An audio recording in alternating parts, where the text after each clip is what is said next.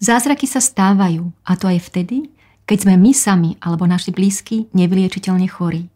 Čas v tomto období zvyčajne vnímame intenzívnejšie a plnšie, ako keď sme boli zdraví. Uvedomujeme si jeho hodnotu viac. Minúty a sekundy strávené s našimi blízkymi, s tými, ktorých máme radi, sa stávajú darom.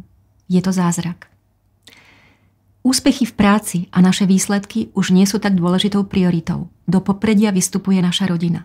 Naše deti, naši rodičia, súrodenci, starí rodičia, naši priatelia. Obyčajná chvíľa strávená s nimi, naplnená láskeplnými slovami alebo láskeplným tichom, je ako slávnosť. Je to dar. Je to zázrak.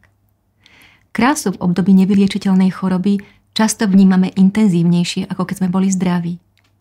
Najmä krása prírody, ranné brieždenie alebo večerný súmrak, kvapky dažďa, spev vtákov, farby kvetova stromov nás privádzajú do úžasu, ako keď sme boli deti. A vtedy žijeme naplno. Stal sa zázrak. Zázraky na konci života sú dary, ktoré nám život ponúka. Je to čas, ktorý je nám darovaný, je to krása, ktorá sa k nám prihovára, sú to láskeplné ľudské stretnutia, ktoré nám pohľadia dušu. Otvorme sa im a verím, že nám ich život ponúkne stane sa zázrak.